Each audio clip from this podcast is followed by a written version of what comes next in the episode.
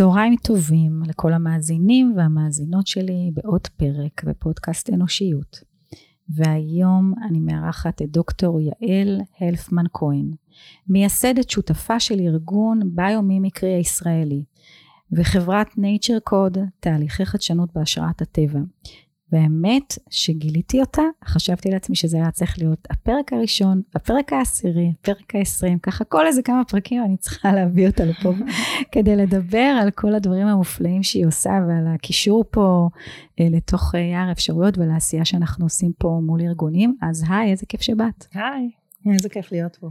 אז אה, ספרי קודם על מה זה ביומימיקרי. אוקיי, okay, אז באמת זו מילה שפעם ראשונה קשה ככה להגות אותה, אבל אה, ביו או ביו זה חיים, ומימיקרי זה חיקוי, זה נגזר מהמילה מימזיס, שטבע אותה אריסטו. וואו. עוד לפני הספירה, שהמשמעות שלה זה חיקוי או ייצוג של המציאות, וכשמחברים את שתי המילים ביחד מקבלים בעצם חיקוי החיים, חיקוי הידע והתובנות שיש בעצם אה, בחיים, בטבע. וזה המשמעות של המילה, בגדול מדובר על בעצם uh, תחום דעת חדש שהתפתח uh, בעשורים האחרונים שעוסק בחיקוי ולמידה מהטבע התבוננות, התבוננות על הטבע כאיזושהי מעבדת פתרונות ענקית מאגר ענק של פטנטים להרבה מאוד מאתגרים שמעסיקים אותנו היום מעסיקים את האנושות והיום ממש בצורה מתודולוגית אפשר להגיע לאותו מאגר פטנטים לאותו מאגר המצאות וללמוד את פתרונות הטבע ולחקות אותם וזה בעצם המהות של התחום אה, כמובן שאני ארחיב בהמשך. טוב אז אה, קודם כל זה נורא מסקרן אותי איך הגעת לדבר הזה. כן זה באמת אה, תחום זה דורש סיפור. בקיצור אני תמיד אהבתי טבע הייתי קצינת חינוך ומדריכת טיולים ובאיזשהו מקום אה, כשהגעתי לבחור את המקצוע לא חשבתי שהטבע יכול להיות חלק ממנו והלכתי ללמוד בטכניון כמו רבים וטובים. אה, למדתי הנדסה ונכנסתי די מהר לעולם היזמי. התפקידים הראשונים שלי היו בחברות סטארט-אפ. ומהם בעצם נחשפתי לתהליך של חדשנות של יזמות של איך מקימים חברה. אה, וזה ככה משהו שלקחתי איתי.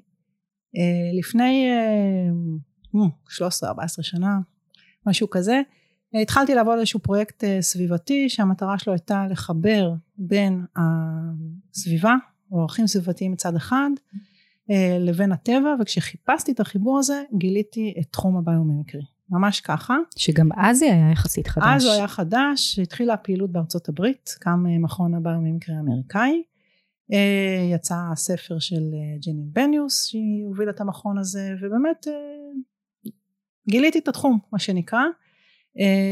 ובסופו של דבר אותו מיזם לא יצא לפועל אבל החלטתי עם השותפה להקים את ארגון הביומימיקר הישראלי.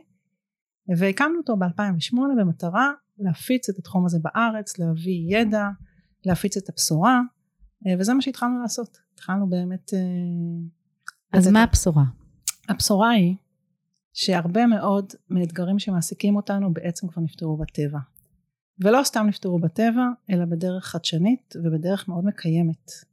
היום אה, בימים אלו מדברים על אה, משבר האקלים. כן. אה, תמיד מדברים על זה אבל היום ככה בצורה מאוד מוחשית. כן מדאיג. ו- כן מדאיג מאוד. והבשורה היא שהרבה מאוד מהאתגרים גם, גם אתגרי אקלים יכולים בעצם להיפתר על ידי התבוננות בטבע פתרונות בטבע הם יעילים, הם סביבתיים, הם חסכוניים מאוד במשאבי חומר ואנרגיה.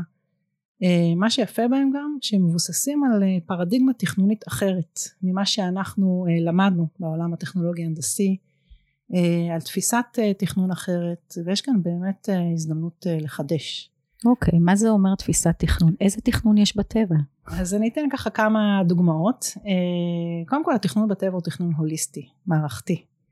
Uh, התפיסה הטכנולוגית הנדסית שהיא טיפה יותר רדוקציונית להסתכל רק על פרט ולא לראות את התמונה המלאה ואת המערכת זה משהו שלא נראה בטבע uh, התכנון בטבע הוא כזה שהמוצרי הטבע כן הם לא רק שהם לא מזיקים uh, לסביבה שלהם או לאורגניזם אחרים בסביבה ההפך עצם קיומם מטפח את קיומם של האחרים אה, זה נקרא חיים תומכים בחיים. אה, לדוגמה, אם נסתכל על, על עץ, אז אה, הוא גם מייצר חמצן לסביבה, הוא גם קולט פחמן דו-חמצני, כן. הוא גם מהווה בית לאורגניזמים, לציפורים, הוא מטייף את האדמה, הוא בעצם תומך בעצם קיומו בכל האקוסיסטמה, שזה בעצם אחד מהרעיונות החזקים בטבע. אוקיי, okay. איך, איך אנחנו, לפני שאנחנו מגיעות לארגונים ולפתרונות של טכנולוגיות ובעיות uh, גדולות, בוא נראה איך ברמת הפרט, את יכולה לתת לי איזה כמה דוגמאות שככה מי שמקשיב לנו, uh, מקשיבה יכולה יותר להבין מה, מה זה אומר כאילו ברמת החיים היומיומיים שלנו? אז כן, באמת הנחת היסוד היא שהלמידה היא לכל המישורים, ובאמת uh, בשנה האחרונה חלה איזושהי התרחבות בפעילות שלי ואם אני עד היום הסתכלתי על אה, חיקוי של טכנולוגיות הנדסיות הסתכלות על הטבע דרך איזושהי מעבדה הנדסית טכנולוגית אז באמת אה, בזמן האחרון אני מסתכלת יותר גם על החיים האישיים שלנו כי אם אפשר ללמוד מהטבע אז אפשר בעצם גם ללמוד ברמת הפרט ברמת הארגון. כן. אה, אולי אני אתן דוגמה מתוך ספר חדש שהוצאתי כן. ממש לאחרונה. אני אשמח. שנקרא הטבע שאני תבונת החיים בראי הטבע שבעצם הספר אה, מתבונן על הטבע כאיזושהי מראה או השתקפות לחיים שלנו, תהליכים מדעיים שמתרחשים בטבע או חוקים שיש בטבע רלוונטיים גם לחיים שלנו, כאלה שהוא באמת אה, מקור להשראה, זה ספר הגות, ובאמת יש בטבע הכל, אני אולי אתן דוגמה אחת, כן, שהיא גם גם משמעותית לחיים האישיים וגם לחיים הארגוניים. אז למשל נושא של סטגלנות, כולם מדברים על לחיות בעולם משתנה. נכון. באה הקורונה וראינו כמה העולם משתנה ואיך אנחנו צריכים בעצם אה, להתאים את עצמנו מחדש. אה, אז יש כאן קטע שמדבר על סטגלנות. המערכות בטבע סטגלניות ונמצאות בדו שיח מתמיד עם הסביבה. אין מערכת סטטית בטבע, יש מערכות בשיווי משקל דינמי.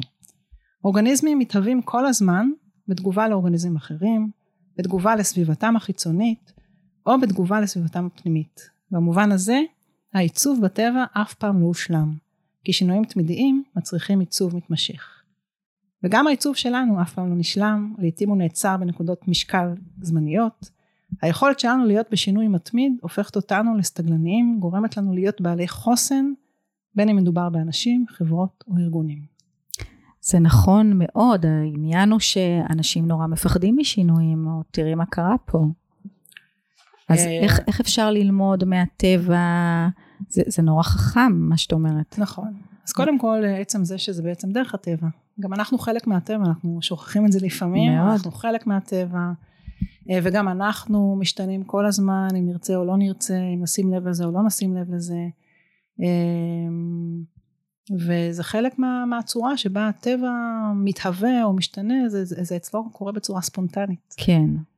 אז היכולת בעצם לנהל את השינוי שנכפה עלינו, הוא בעצם כן להסתכל על מה קורה בטבע ולראות את התנועה של אפילו, אפילו את הכי פשוט עונות, עונות השנה. לגמרי, לגמרי. כאילו נכון. על הדבר הזה גם בתוך ה... אם נדבר על נפש רגע, בתוך הנפש יש גם עונות. נכון, נכון, נכון. שאנחנו משתנות מעונה לעונה, שלא נדבר על, על, על, נש, על הנשיות ועל מחזור, ה, אה, המחזור הנשי וה, והקיומי, שהוא דוגמה ומודל של מה שקורה בתוך טבע. אז זה, זה הרעיון הוא של לקחת את התופעות הכל כך אה, טבעיות של הטבע, ואת פשוט עושה תהליך של למידה.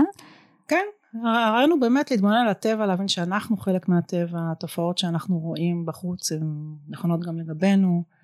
אמ, זה יכול להיות ברמת איכויות שיש בטבע שהיינו רוצים בחיים שלנו, כשאת עומדת ליד איזה בפל מאוד אה, קוצף ושוצף, נורא דינמי ונורא סוער, וזה נוגע בך, זה איכות שאת רוצה גם בחיים שלך. אה, וברמה של באמת להבין את התהליכים בטבע, להבין שאנחנו חלק מהטבע ולראות איזה מקום יש לזה בחיים שלנו, מה אנחנו יכולים ללמוד מזה. איך זה שינה לך את החיים או את ההסתכלות על החיים, את הפילוסופיית חיים כן. שלך? אז קודם כל, אה, היום כשאני יוצאת לטבע, אז אני כבר לא... כל ההתבוננות שלי על הטבע היא אחרת. זאת אומרת, אני... אה, גם ברמה של הטכנולוגיות שתכף נגיע אליהן, אני כן. ממש הולכת ואני רואה... אסטרטגיות ופתרונות בטבע, כשאני מהלכת אה, בטבע. כמו מה? תני דוגמה. אה, דוגמה, את הולכת בטבע, את רואה עץ. פתאום שמה לב שהמים מגיעים מיד המים, אנחנו עכשיו יושבים ביער אקליפטוסים מרהיב.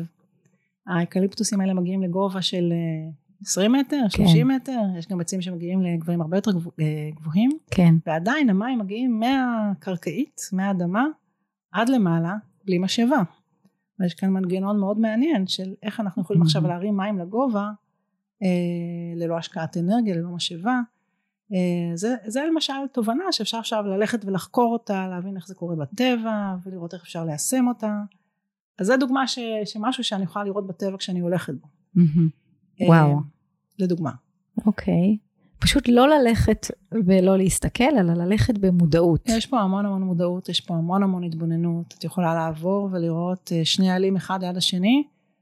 אחד הוא אה, רטוב לגמרי כי ירד גשם וכולו מכוסה מים, ועל השני יש כאלה טיפות קטנות בועות, כאלה כדורים קטנים.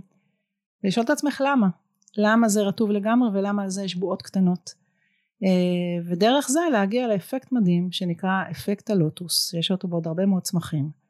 שזה בעצם אפקט של פני שטח, ממש ברמה הננומטרית, שהופכים את פני השטח של העלה לדוחים מים בצורה קיצונית. זאת אומרת שכל טיפת מים שנופלת על העלה, במקום שהיא אה, תימרח עליו, אה, מכוח הגרביטציה היא פשוט נדחית ממנו, מקבלת צורה של כדור ומתחילה להתגלגל עליו. ועל הדרך עושה עבודה ומורידה לכלוך. וזהו, רציתי לשאול אותך מה, מה התפקיד של זה. אז, אז, אז בעצם זה מנגנון ניקוי עצמי. וואו. זה פני שטח, יש הרבה מאוד עלים בטבע שיש להם את, ה, את המבנה הזה, שכל פעם שיורד גשם, בעיקר אה, נגיד לוטוס, הוא גדל באזור של ביצה ומאוד כן. מלוכלך שם, אז כל פעם שיורד גשם, הטיפות מנקות אותו, והוא נשאר בעצם נקי וחשוף, אה, ויכול להמשיך לבצע את הפוטוסינתזה בצורה טובה. אז... אה, מעתק. כן, אז זה בעצם מנגנון של self cleaning, מנגנון ניקוי עצמי. והיום פיתחו הרבה מאוד טכנולוגיות שמחקות את האפקט הזה, למשל, דמייני לך חלונות שאת לא צריכה לנקות יותר. די. זהו, יש בחוץ את הציפוי הזה, וכל פעם שיורד גשם, פשוט החלון מתנקה מעצמו. היסטרי. למשל, חלום של כל אישה. חלום של כל גבר גם, בואי, אנחנו לא... אה, באמת לקחו את זה גם לזכוכיות היום, וגם לעולם הרכב, לשמשות ברכבים. אה, יש היום גם צבעים לבתים שיש להם את אה, אה, אפקט הלוטוס על הצבע, זה נקרא לוטסן, שכל פעם שיורד גשם הבית מתנקה והוא כל הזמן נראה נקי כאילו הרגע צבעו אותו ולא מלא פיח ושחור כמו הבתים שאנחנו רגילים לראות באזורים אורבניים. יש היום טקסטילים מדהימים שיש להם את האפקט הזה ובעצם פשוט לא יכולה ללכלך אותם. תתאמצי, תשפכי להם קטשופ, קפה, כלום, נשארים נקיים. אה, תשפכי עליהם מים הם פשוט כמו שקית פלסטיק. וזה בתהליכים שהם מקיימים את הסביבה בצורה הוגנת? אז אה, שאלה מעולה, שאלה מעולה כי בעצם אחת התובנות הגדולות שיש ואחת ההזדמנויות הגדולות שיש בהתבוננות על הטבע זה הנושא של הקיימות והסביבה ופה באמת צריך מאוד להיזהר כשבאים והולכים ומחקים איזשהו מנגנון בטבע אה, ופה אנחנו צריכים את הגישה ההוליסטית שהזכרתי קודם כי לא mm. מספיק לבוא ולהעתיק איזשהו מבנה בטבע ואחרי זה לייצר אותו בצורה מאוד מזהמת, אה, לשנע אותו חצי עולם, להשתמש בחומרים רעילים, זה לא, זה לא ביומימיקרי, בתפיסה. Mm-hmm. זה אולי אה, להעתיק כדי או לחכות איזשהו מבנה בטבע, אבל בתפיסה האמיתית של הביומימיקרי, בתפיסת התכנון של הטבע, התכנון צריך להיות באמת הוליסטי. צריך okay. להסתכל אוקיי. גם על ההיבטים האלה. את יכולה לתת עוד קצת דוגמאות של הטבע אה, בכללותו? זאת אומרת, לא רק בתחום העצים, פרחים. אני אקח עוד כמה דוגמאות לחדשנות בהשראת הטבע. כן, בדיוק. אז נלך ככה לכל מיני בתי גידול שונים. אה, נלך למשל לאפריקה. באפריקה יש אה, טרמיטים, שבעצם אה, זה יצור בגודל של נמלה, שבונה מבנה בגודל של שניים, שניים וחצי מטר, שלושה אפילו, מאוד מאוד גדול. וזה מאוד מרשים, אבל מה שעוד יותר מרשים, זה שבתוך הקן טרמיטים יש טמפרטורה קבועה של 30.5 מעלות. אבל את יכולה לדמיין שמאוד חם שם בחוץ ומאוד קר שם בחוץ, יש באמת משרת טמפרטורה מאוד גדולה, אבל בפנים טמפרטורה קבועה ללא מזגנים וללא טכנולוגיה. אז איך זה קורה? אז בעצם גילו שבתוך הקן של הטרמיטים יש מערכת של תעלות אוורור שנפתחות ונסגרות במהלך היום אה, על ידי הטרמיטים. כשהן נפתחות אוויר חם עולה למעלה, בעצם יש תופעה של הסעת חום והחום משתחרר מהקן כשהן אה, נסגרות אוויר קר יוצא ממעמקי האדמה וכך על ידי פתיחה וסגירה של התעלות מתרחש תהליך של ויסות טמפרטורה. וואו. והלכו ויישמו את זה, ממש יישמו את זה במבנה מסחרי שלם שנבנה בזימבבואה, בהררי, בסדר גודל של קניון, שלא התקינו בו בכלל מזגנים. במקום מזגנים, את כל המעטפת של המבנה עטפו בהמון המון צינורות שמחוברים לאדמה, ולמעשה הצינורות האלה נפתחים ונסגרים במהלך היום בהשקעת אנרגיה מינימלית ומווסתים את הטמפרטורה בכל המבנה הזה ללא מזגנים וללא טכנולוגיה. אז זו דוגמה יפה מאפריקה. בוא נלך רגע לים. יש אה, לוויתנים ענקיים, קוראים להם לוויתנים אה, גדולי סנפיר. מדובר על אורגניזם שיכול להגיע למשקל של 30 טון, אורך של 15 מטר, והם בעצם מסתובבים די uh, בזריזות במים, צריכים לתפוס את הטרף שלהם. השאלה היא איך גוף כזה מסיבי יכול לתפוס את הטרף שלו ביעילות. ואז גילו שבעצם הסנפירים של הלוויתן הם לא חלקים, יש עליהם בליטות. ובעצם הבליטות האלה אה, מהווים נתיב זרימה למים. כשהלוויתן שוחה, המים עוברים בין הבליטות האלה ומתפתחות ככה הרבה פחות מערבולות. ובעצם את הרעיון הזה לקחו והעבירו בכלל לטורבינות רוח. מה וואו. הקשר? הקשר הוא דינמיקת הזרימה. החוקים של הזרימה בים ובאוויר אה, כמובן אותם חוקים, וברגע שעיצבו טורבינת רוח שהלאו שלה לא חלק כמו שאנחנו רגילים לראות אלא מכין ואין בליטות כאלה, הצליחו באמת אה, לחסוך את הגרר, את הכוח שמתנגד לתנועה בצורה משמעותית ולהפיק 40 אחוז יותר אנרגיה. Mm. והיום חברה בשם וול פאוור, חברה קנדית, משווקת את הטורבינות האלה. היסטרי. כן, לגמרי. וואו. אני תוהה, אני אומרת, וואו, זה, זה כל כך מתבקש אה, עם כל הבעיות שיש לנו בארץ ועם האקלים, וכן יש חברות שקמות ורוצות לגמרי, לייצר לגמרי. אה, אנרגיה מתחדשת וכל מיני פתרונות כאלה. נכון. עד כמה בארץ באמת חברות טכנולוגיות מכירות את היכולת לעשות מין אדפטציות ותרגום ולמידה דרך הטבע והביומי מקרה? כן, אז קודם כל, ככל שעובר הזמן, באמת התחום הזה נהיה יותר ויותר מוכר ויותר ויותר מתודולוגי. היום הוא מזוהה כמתודולוגיית חדשנות. ממש לכל דבר שאפשר ללמוד אותה, זה תהליך מתודולוגי, שיטתי. יש היום uh, כלים ושיטות שעוזרים למתכננים, למפתחים להגיע לפתרונות של הטבע. זאת אומרת שזה אתגר אחד, איך בכלל למצוא פתרון בטבע לאתגר שמעסיק אותי. ואתגר שני זה איך לנתח ולזקק את הפתרון הזה. Uh, אז באמת עם הזמן, התחום, באמת בהתחלה בתחום היו המון uh, ככה דוגמאות שנשמעו כסיפורי אגדה. אה, שלא כך ברור איך הגיעו לפתרון בטבע. היום התחום מאוד מאוד שיטתי, מאוד מתודולוגי, גם בארץ כבר אה, נכנס יפה מאוד.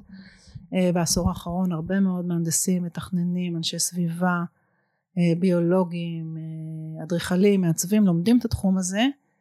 ומיישמים אותו בתהליכי החדשנות והפיתוח שלהם.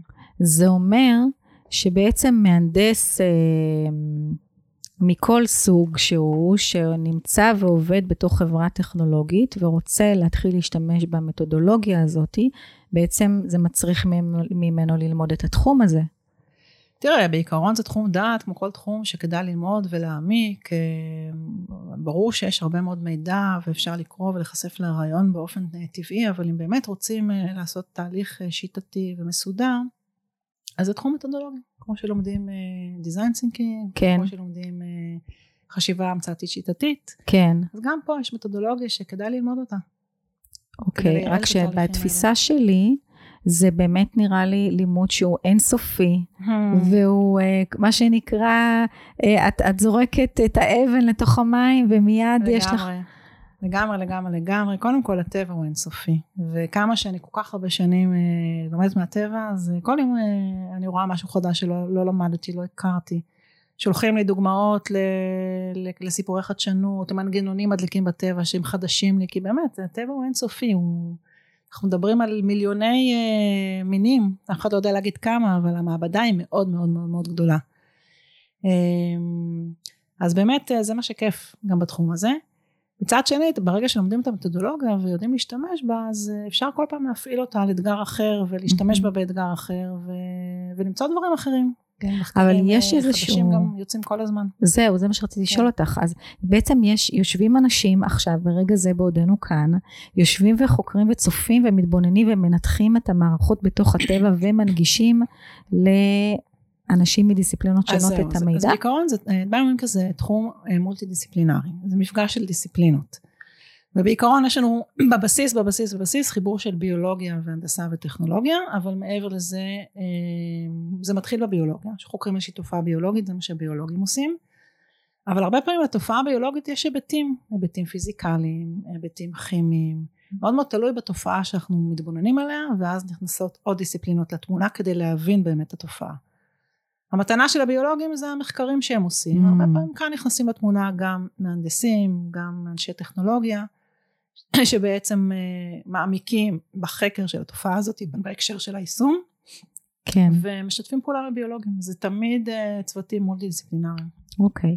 אני שואלת את עצמי, אה, עוד שאלה ככה, תוך כדי שאת מדברת, יש לי מלא דברים אה, אה, שמעניינים ומסקרנים, כי אני אה, חוקרת בעצמי וגם מלווה ארגונים בכל הנושא של המקצועות העתיד, של כל הדור ה-Z הזה שתכף ייכנס לעולם העבודה, ויש הרבה מאוד משרות שלא יהיו, והרבה מאוד משרות שעוד לא נולדו, ונשמע לי פה שיש פה איזשהו תחום אה, לגמרי. מטורף, אה, עתידני לגמרי, סופר רלוונטי. מאוד מאוד מאוד. אז קודם כל באמת, אה, כל מי שלומד ביולוגיה היום, אז אה, באמת אומרים שקפיצת המדרגה הבאה של הביולוגיה תהיה בחיבור שלה לתחומי תוכן אחרים.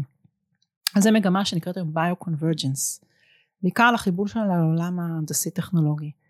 אז אה, ביומימקרי הוא חלק מה, מהמגמה הזאת ולגמרי הם חושבים על האתגרים של העתיד אז אני לגמרי רואה באמת ארגונים בעתיד אה, מעסיקים אה, גם כיום זה כבר קורה, קורה בעולם כן יש ארגונים שיש להם ממש צוותים או מחלקות של אה, ביומימיקרי שמעסיקים אנשים שזו עבודתם. זה מרתק לקום בבוקר וואו. לחקור את פתרונות הטבע לפתח אה, פתרונות אה, בהשראתם. זה בעיקר ארגונים מאוד מאוד גדולים שיכולים באמת אה, לתקצב כזאת מחלקה אבל גם בארגונים קטנים יותר. יש אה, נושא משרה בתחום הזה אה, ואני מאמינה שעם הזמן יהיו יותר ויותר או לפחות יכניסו את המתודולוגיה הזאת לצוותי R&D של ארגונים כי באמת אה, יש כן. כאן פשוט ידע מטורף כן, שאנחנו חייבים אה, חייבים חייבים אין ברירה לגמרי. אז מה קורה בחינוך היום? אז גם בחינוך באמת אה, יש אה, עניין רב בתחום, אה, גם בעולם וגם בארץ, גם בחינוך הפורמלי וגם הבלתי פורמלי. אה, גם בארץ יש אה, תוכניות ש...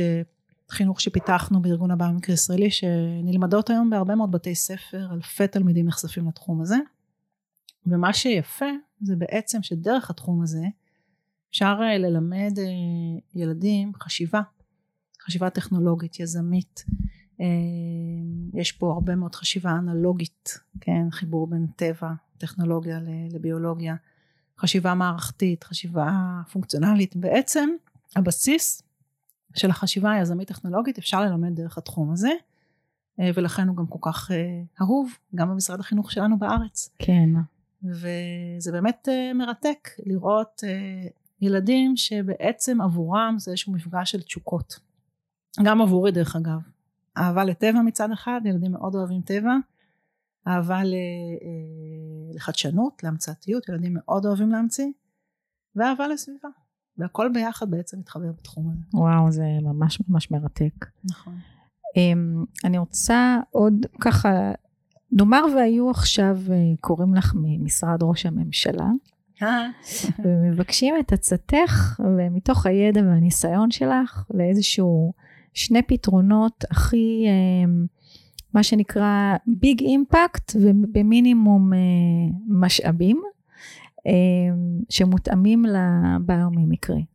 אז מה שני דברים? אז האלה? אוקיי, אז ככה. אז קודם כל באמת, אה, מסתכל על אתגרי העתיד, העתיד, כן, בתחום האנרגיה, בתחום החומר. אז אני, אני אשים עכשיו על השולחן פה שתי טכנולוגיות לדעתי שצריך להשקיע בהן. אוקיי, הראשונה נקראת פוטוסינתזה מלאכותית. אה, הרי פוטוסינתזה זה תהליך שעושים בטבע כל הזמן, העצים היפים פה שלצידנו עושים את זה כל הזמן.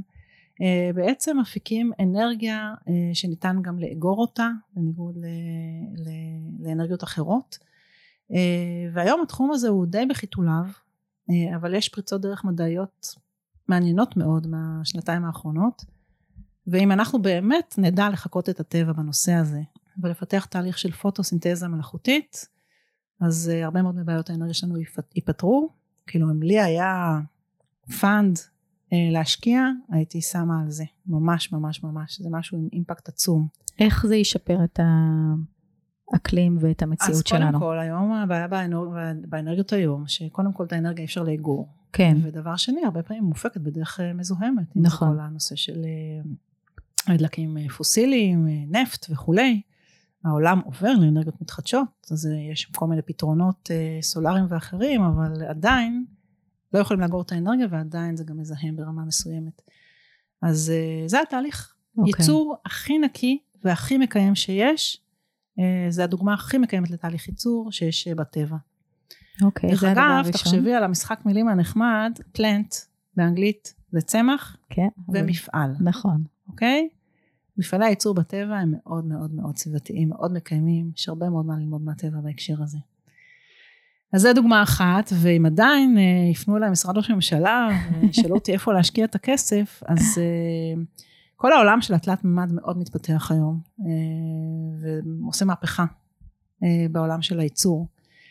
וזה גם מאוד ממנף את העולם של הביומימיקרי, כי בעצם היום אפשר להדפיס מבנים מאוד מורכבים שיש בטבע, שבעבר לא ידעו לייצר אותם, כי לא אמצעי, אמצעי ייצור טכנולוגיים שיכולים לייצר כזאת מורכבות מבנית. והיום אפשר לעשות את זה. עכשיו דמייני שיש לך אה, מדפסת תלת מימד ואת מחכה איזשהו מבנה שיש בטבע ואת משתמשת בחומר אה, שאחרי שבעצם המוצר אה, גומר את שימושו החומר הזה מתפרק חוזר לאדמה מזין אותה בדיוק כמו החומרים שיש בטבע בדיוק מה שקורה לעלים כשהם נופלים מעצים ואנחנו ממש נוכל להדפיס את העתיד שלנו בדמותו של הטבע אז היום מחפשים חומרים כאלה. זה אפשרי? מחפשים, זה אפשרי, כן. יש היום כל מיני טכנולוגיות חדשות, מחפשים חומרים חדשים, שאפשר יהיה להשתמש בהם במדפסות תלת מימד, שהם אה, גם לא רעילים, הם גם מתפרקים בסוף חייהם, הם גם עומדים בדרישות מכניות הנדסיות שיש, וברגע שימצאו חומרים כאלה ונתחיל להשתמש בהם, אה, אז גם זה, זה אימפקט אדיר, אדיר, אדיר, אדיר. אוקיי. אז זה הבחירות שלי. טוב, מדליק. אה, מי שמקשיב לנו וככה ייקח את ה... ירים את הכפפה. כן. ויגש אלייך. הדבר האחרון שאני רוצה רגע לפני שאנחנו מסיימות, זה יש המון עסקים היום שהתפרקו, ובאופן כללי אני מרגישה שאני בחצי שנה האחרונה עובדת עם מנהלים, מנהלות בארגונים, על, על זה שבעצם התפרקו המודלים ואנחנו צריכים לחבר ולהרכיב מחדש. אז יש לנו הרבה אנשים שמקשיבים שהם בעצם גם מנהלים בתוך ארגונים וגם עצמאים ויזמים. איך אפשר באמצעות הטבע, אם אנחנו לוקחים גוף כזה של ביזנס, של עסק, ורוצים ללמוד מהטבע, לייצר תהליך של התחדשות, של חדשנות, של... אמ, זה אפילו לא חדשנות, זה, זה, זה התאמה. Mm-hmm. התאמה למציאות המשובשת הזאת, mm-hmm. משהו השתבש פה. יש לך איזשהו בשלוף איזשהו מודל? אז תראי, אני יכולה קצת לספר על אה, מה שעושים בתהליכים כאלה, זה קצת הולכים ושואלים איך הטבע עושה את זה. כן, הם מסתכלים על הטבע בתור איזה יועץ. בוא נלמד ממך איך אתה מתחדש, מה אפשר ללמוד ממך, איזה עקרונות אנחנו מזהים בך בתהליכי התחדשות, שאולי אפשר ליישם אותם באמת אה, בארגונים. אז אני יכולה קצת לספר על עקרונות כאלה בטבע, ואולי את תעזרי לי לחשוב על איך אה, ליישם אותם בארגונים, כי זה, mm. זה התחום שלך. אז למשל, אה, עיקרון אחד זה שבעצם החדש בטבע הוא צומח מתוך הישן. וואו. בטבע אין חברת הריסות שבאה, מפרקת את הכל, מנקה את השטח לפני שבונים יער חדש. כן, החדש הוא יוצא כל הזמן מתוך, ה, מתוך הישן. אה, זה חלק מהמאפיינים של ההתחדשות בטבע. אז זה עיקרון אחד. אה, עיקרון אחד, אה, אחר למשל, זה שמתוך, אה, הרבה פעמים בטבע, כשיש איזשהו, איזושהי טלטלה מאוד גדולה, איזושהי רעידת אדמה, כן. שיטפון, שריפה, אז מתחיל סדר חדש. זאת אומרת, בעצם מה שהיה נהרס, ומתחיל בעקבות זה איזשהו סדר חדש. כלומר, מתוך הכאוס, לא צריך להיבהל מהכאוס. כן. כאוס זה מנוע צמיחה בטבע.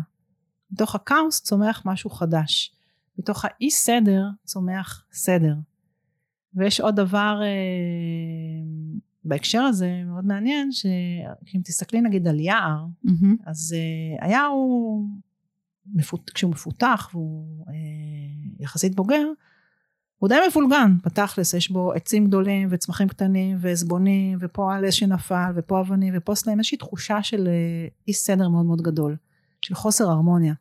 מצד שני, יש הרמוניה מאוד גדולה, מאוד נעים להיות ביער. וזה עיקרון מאוד מעניין שנקרא כאוס מאורגן, מאורגן שמתוך האי סדר צומח איזושהי, אה, איזשהו pattern, איזושהי תחושה של משהו מאורגן, של משהו הרמוני. זה גם עיקרון שרואים אותו בכל מערכת בטבע. ואני חושבת שאפשר גם לחשוב על אה, מה המשמעות של זה לגבי ארגונים שחווים טלטלה, שחווים אי סדר עכשיו. אה, קודם כל לא להיבהל מזה. להבין שזה חשוב. שלב בהתפתחות בדרך לשלב הבא, לסדר החדש, שמתוך הבלגן יצא סדר חדש, יצא משהו כן. מאורגן. אה, ואולי לך יש עוד תובנות. זה- כן, זה, זה? זה מעניין, כי אני אמ, חושבת שמתחילה מחר אה, ללמד בקורס של אה, ארגון קפיטליזם קשוב על תפיסת ייעוד. וייעוד זה בעצם להחזיר את ה... את, להחזיר לעטרה של מאין נולד הרעיון לארגון, אוקיי? מהמם. מעבר ל- לעשיית כסף. ואיזה השאת ערך לכל בעלי העניין הייתה במחשבה של המייסד. מדהים. אז אה, זה מתחבר לי למה שאת אמרת, כי בעצם אנחנו חוזרים רגע לנקודת, ה- לשורש הזה, לבסיס של בעצם מה הניע אותנו, מה היה שם, איזה תכלית גבוהה הייתה שם. לגמרי. אני גם תמיד אומרת שלביומימיקרי יש בעצם אה, שתי פנים. יש את השורשים, אני רואה פה את התמונה שלך של עץ עם שורשים למעלה ולמטה. אז יש את, השור, את הענפים שכולם רואים, שזה באמת. כן. המתודולוגיית חדשנות, והנה בפועל אנחנו פה מייצרים חדשנות. ויש את השורשים מתחת לאדמה שאנחנו לא רואים, שזה בעצם האתוס והערכים של הטבע. כן, ואני באמת מאמינה שאם כל אה, מהנדס או למהנדסים או למתכננים יש אה, אחריות מאוד גדולה. הם לוקחים חומר, מעצבים אותו ומשאירים אותו בעולם הזה. ואם יעשו את זה מתוך באמת אה, היכרות עם הטבע, עם, ה, עם האתוס של הטבע, עם, עם איך הטבע מתכנן, אז הם אה, יעשו את תפקידם בהקשר הזה בעיניי, כן. בעולם. אה, ו, ואני מאוד מעודדת לראות שהדור הצעיר נכון. עושה את עבודתו. אני שמעתי לא מזמן שהיום יש ארגונים שכל מיני טאלנטים שרוצים לגייס אותם, לא ילכו לארגונים האלה אם הם אה, לא פועלים על פי נכון. ערכים סביבתיים, מקיימים, חברתיים, כן, וזה הכוח להוביל לשינוי. חד משמעי, את צודקת. כן. אנחנו שם, שמים הרבה על כתפיהם, אני מקווה שהם... אה, אנחנו פה לעזור להם. כן. אז טוב, לסיום אני רוצה ככה לאפשר לך אם יש עוד משהו שאת רוצה להקריא לנו ככה, או להגיד. אז אה, קודם כל אה, מוזמנים לעקוב אחרי הפעילות, אה, אפשר באתר nature code, אני מניחה שתשימי קישורים בטח כן. אחר כך, או באתר של ארגון הבא במקרה הישראלי. ממש עוד שבועיים נפתח קורס למי שזה מעניין אותו, כל הפרטים באתר. והספר, מי שרוצה קצת להיחשף לאנלוגיות של הטבע, לחיים האישיים הארגוניים, אז מוזמן ליהנות ממנו. כל הפרטים באתר, כן. בקישור שנשים. נכון. טוב, תשמעי, זה, אנחנו, בטוח אני אזמין אותך לבוא שוב. כי אני חושבת. שזה נושא שהוא סופר רלוונטי וחשוב, גם בעל ערך מאוד גדול היום, ויכול לעזור להרבה מאוד ארגונים ואנשים בכלל, כחומר למחשבה על איפה זה שם אותנו מול הטבע, בתוך הריצה המטורפת במרוץ העכברים. נכון, מול הטבע, ולהבין קודם כל שאנחנו הטבע. אנחנו כאילו, מה זה הטבע. הטבע שאני? כאילו, אנחנו הטבע. אנחנו, כן, יש בחוץ, יש בפנים, אבל זה אנחנו. אנחנו שוכחים את זה לפעמים. כן. יעל, תודה רבה רבה רבה. תודה, תודה שהזמנת אותי. להתראות. להתראות.